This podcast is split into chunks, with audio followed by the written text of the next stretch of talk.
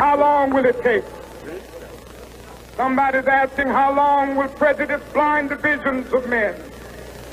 I come to say to you this afternoon, however difficult the moment, Yes, sir. however frustrating the hour, it will not be long because truth crushed earth will rise again. Yes, sir. How long? Not long. Yes, sir. Because no lie can live forever. Yes, sir. How long? Not long. How long? Because you shall reap what you sow. Yes, sir. How long? Not long. How long? Truth forever on the scaffold, wrong forever on the throne. Yes, sir. Yet that scaffold sways the future. Yes. Behind the dim unknown standeth God within the shadow, keeping watch above his own. How long? Not long. Hear the word of the Lord. For thus says the Lord Sing aloud with gladness for Jacob, and raise shouts for the chief of the nations. Proclaim, give praise, and say, Save, O Lord, your people, the remnant of Israel. See, I'm going to bring them from the land of the north and gather them from the farthest parts of the earth. Among them, the blind and the lame, those with child and those in labor, together, a great company, they shall return here. With weeping they shall come, and with consolations I will bring, lead them back. I will let them walk by brooks of water in a straight path in which they shall not stumble. For I have become a father to Israel, and Ephraim is my firstborn. Hear the word of the Lord, O nations, and declare it in the coastlands far away. Say, He who scattered Israel will gather him, and will keep him as a shepherd a flock. For the Lord has ransomed Jacob, and has redeemed him from hands too strong for him. They shall come and sing aloud on the height of Zion, and they shall be radiant over the goodness of the Lord, over the grain the wine and the oil, and over the young of the flock and the herd. Their life shall become like a watered garden, and they shall never languish again. Then shall the young women rejoice in the dance, and the young men and the old shall be merry. I will turn their mourning into joy. I will comfort them and give them gladness for sorrow. I will give the priests their fill of fatness, and my people shall be satisfied with my bounty, says the Lord. The word of God for the people of God. It has been a long 25 or more years for Jeremiah and the people of Judah as the 7th century BC comes to a close finally. And the people, including Jeremiah, have been asking for many of those years, how long? It all began actually more than a hundred years before that when the northern nation of Israel of this divided kingdom falls to Sennacherib and the Assyrian Empire. Those ten tribes of northern Israel are decimated. They're carried off to foreign lands, never to return.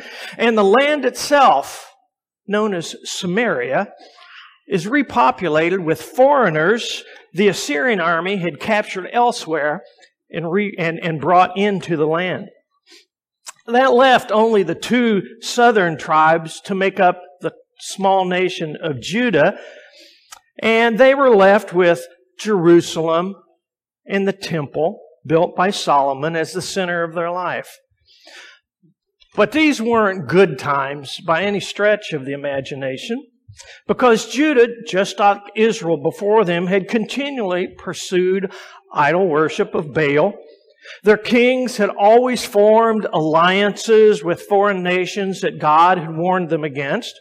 And their oppression and ju- injustice toward the poor had made a mockery of God all of these years. It all came to a head when Babylon came to world dominance and began to threaten tiny Judah. And rather than turning back to Yahweh, they turned and made alliance with Egypt in hopes that Egypt would protect them from Nebuchadnezzar in Babylon. And in response to this alliance, the Egyptian army comes up to Palestine, meets the Babylonian army, and is utterly destroyed, having to retreat to Egypt, never to return. Judah's hope is lost. Nebuchadnezzar dominates Judah and in at least three separate occasions comes and pe- carries people off into exile into Babylon. And finally, in 587 BC, Nebuchadnezzar comes a final time, lays siege to Jerusalem, breaches the walls, torches the city, destroys the temple, leaving not one stone upon the other. And Jeremiah has witnessed and survived all of this in Jerusalem. Jeremiah's a rural priest from the backwater hill country village of Anathoth. He's an outsider to the religious and political elites of Jerusalem, and his God sent message falls on deaf ears. It's not a popular one. In fact, he spends much of his time in prison or in a mud pit. Jeremiah has warned over and over of divine judgment for idolatry, for pursuit of foreign alliances, and for practices of oppression. But the elites prefer their own prophets who tell them what they want to hear, who insist that God will not forsake them, that Babylon will not invade them, and that exile, even when it does begin to happen, this won't last long. It'll soon be over. And that continued rebellion and insurrection against Nebuchadnezzar is the best possible path to take in spite of Jeremiah's words of warning against doing so. And each time Judah rebels, Nebuchadnezzar comes and takes more people into exile and puts a new puppet ruler on the throne in Jerusalem. And in the middle of all of this is when Jeremiah sends the message back to Babylon, back to the exiles that we are familiar with. And he tells them, build houses and live in them, plant gardens, marry, have children, seek the welfare of the city, for in their welfare you will find your welfare. This is a message of settle in because it's going to be a while. And absolutely Nobody in Babylon wants to hear that message. What do you mean it's going to be a while? And then, the, all of these events make up the first 29 chapters of Jeremiah. And so when we get to today's text, Jerusalem is hanging on barely by a thread, soon to be destroyed, which we can read about in chapter 39. The temple will be gone. The surrounding countryside of Judah has already been laid waste. And increasing numbers of people are captives in Babylon. The doom of God's judgment is nearly completely upon them. And then we get to chapters 30 through 33, which includes our text this morning. And these four chapters have sometimes been referred to as Jeremiah's little book of consolation, and little consolation it must have been in this. But here in the midst of judgment and exile and despair, these short chapters give voice to words of future restoration, of homecoming, of forgiveness, and God's grace. And then later, later on in chapter 31, Jeremiah even talks about this new covenant the days are surely coming, says the Lord, when I'll make a new covenant with the house of Israel and the house of Judah. It'll be a united nation again. This is a covenant that I'll make. I'll put my law within them.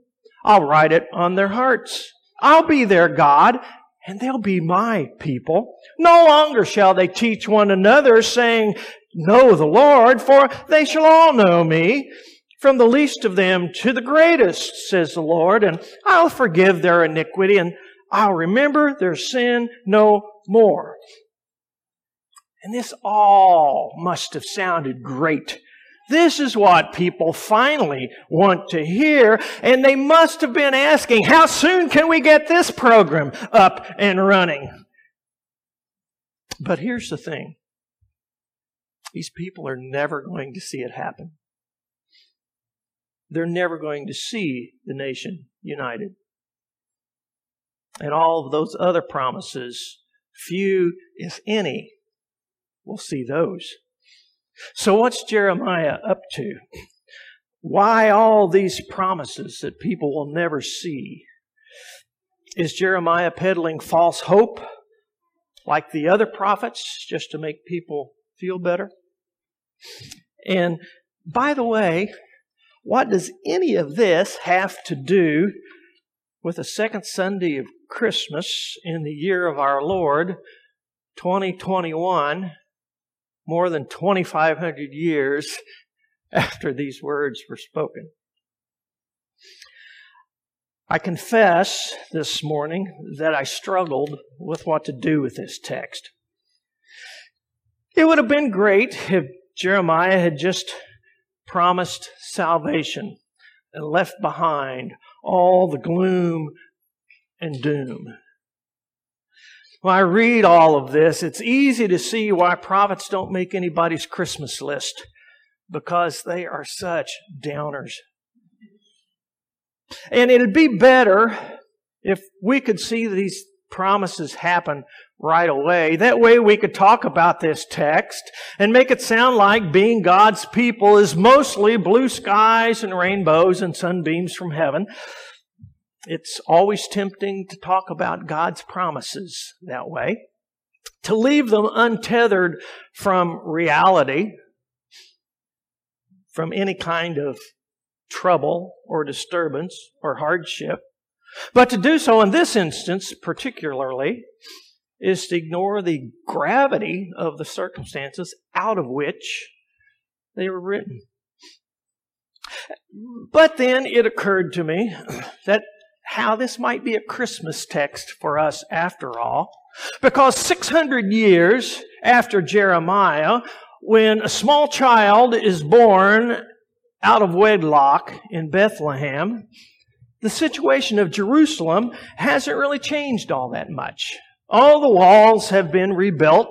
There's a temple been reestablished. But instead of Babylon, now it's Rome who dominates them. Oppression and injustice are still very prevalent. The political and religious elite, elites are still working to ensure their own grip on power. And it's interesting that the very next verse after our reading in Jeremiah this morning is the same one the Gospel of Matthew references immediately after the birth of Jesus. And it sounds like this a voice is heard in Ramah, lamentation and bitter weeping. Rachel is weeping for her children. She refuses to be comforted for her children because they are no more. In, in both Jeremiah and at the birth of Jesus, this promise of hope of salvation is bound up side by side with deep grief and loss. It sounds like the more things change, the more they stay the same. We find out that Jeremiah and Jesus live in the same world, and I want to suggest we live in that world as well. If the past years taught us anything, it is that hope is a fragile and precious possession. And grief is always not far out of sight. Another thing, I think Jesus and Jeremiah are intending to convey the same message when they speak. When Jesus begins his ministry, the first words we hear from him in the Gospel of Mark are, the time is fulfilled. The kingdom of God has come near. Repent and believe in the good news. It seems that Jeremiah and Jesus answer the main question people have been asking. How long? How much longer will our current distress last? How long before God hears our cry, steps in and begins to help us? And the answer to how long is not long. This is the answer people who are tired, grief filled, and at the end of their rope want. But this answer of not long isn't a ploy of psychology or a false hope or simply positive thinking. It's an answer that creates space for divine action. To say not long is an assurance of God's promised future, but more than that. How long? Not long is an indictment of the principalities and powers of the present. To say not long puts darkness and grief on notice and lets it be known that theirs is not the final word. To say not long in the face of despair is to open this hope filled, God sanctioned way forward for people of faith. It creates space and new imagination for work of the Spirit of God for those who need it most. To tell people not long lifts them out of the captivity of their own time and draws them into the not long of God's time. It's the same view of time the writer of Revelation speaks of when he's talking about the Lamb and he says, the Lamb says, I am coming soon. The people are asking, how long before the Lamb comes? And the Lamb responds and says, soon. Hold fast to what you have. How long? Soon. Not long. In the not long of God's time. Jeremiah says, See, I'm going to bring them from the land of the north and gather them from the farthest parts of the earth. Jesus says the kingdom of God has come near. How long before these things happen? Not long. How long before the difficult days and frustrating hours come to an end? Not long. Neither Jeremiah nor Jesus say it's happened. Jeremiah promises God will bring them back. Jesus says the kingdom is at hand, but not in hand. They both offer new hope in the midst of an old reality, a future salvation in the midst of a present despair. For Jeremiah, Jerusalem is still fallen and the people are still in exile, but hopelessness is not the final word. Forgiveness, grace, and hope are available even in the midst of exile. How long must this brokenness last? Not long. God is at work. For Jesus, the world still walks in weary darkness. The political and religious elites still breathe out threats. Death is still tangible, but the kingdom of God is near. How long must this darkness dominate the land? Not long. God is at work. The message is the same in both, but look closer. Both Jeremiah and Jesus offer the same calls to their audience. They both offer this call to endure. Yes, exile is brutal. Reaping what you sow is frustrating. Divine judgment is difficult, but they are not the last word. Endure, the psalmist says. For God's anger lasts only a moment, but his favor lasts a lifetime. Weeping may stay for the night, but rejoicing comes in the morning. Jesus says the time is fulfilled, the kingdom is near. It's around the corner. How long before it arrives? Not long.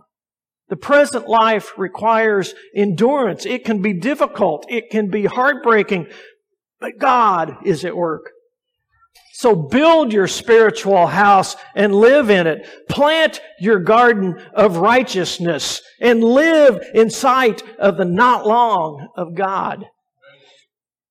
And both Jeremiah and Jesus extend, offer, issue this call to repent. Jeremiah says, God will give you a new covenant. He will give you a new heart so you can know His will. You can turn around. You can align yourself with the ways of God. And Jesus says, it's almost here. A new kingdom, a new age, a new covenant, written not on stone, but on human hearts. Turn around. Align your life with the trajectory of the kingdom. Be a participant in God's future. How long before it gets here? Not long. So turn around so you can see it coming and get in step with it. Walk by brooks of water on the straight path of God's redeeming grace within sight of the not long of God. And both of them issue this call to trust. God tells Jeremiah, I'll turn their mourning to joy. I'll be their God. They'll be my people. They'll trust me enough to obey me. They'll trust me enough to follow where I lead them. They'll trust me enough so that they will build their lives around me and their lives will become like a watered garden. Jesus says, believe the good news. And he doesn't mean hold in your head a few arcane doctrines and a few novel ideas. He means trust the good news that the kingdom of God has actually come near. Trust it enough to put the weight of your life on it. Build your life around it. Trust it enough to follow where it points, even when you can't see around the bend, even when the present evidence seems to indicate otherwise. Trust it enough that in the midst of both good times and bad times, you keep your eyes on the goal of that vision that is life in Christ Jesus. Life on earth as it is in heaven. How long? Not long. The church has seen the birth of Jesus as the beginning of the fulfillment of Jeremiah's promises. But that's all it is. It's only just the beginning. The road from exile back to Mount Zion is a long and tiring one. It's the road the people of Israel walked. It's the road Jesus walked on the way to a cross outside of Jerusalem. And it's the road the church must walk as it looks forward to the salvation of her God. And how long is that road? Not long. And how long must the people of God walk that road? Not long. And you see, when people ask, when we ask, how long? Jesus is God's answer. Jesus is the not long of God.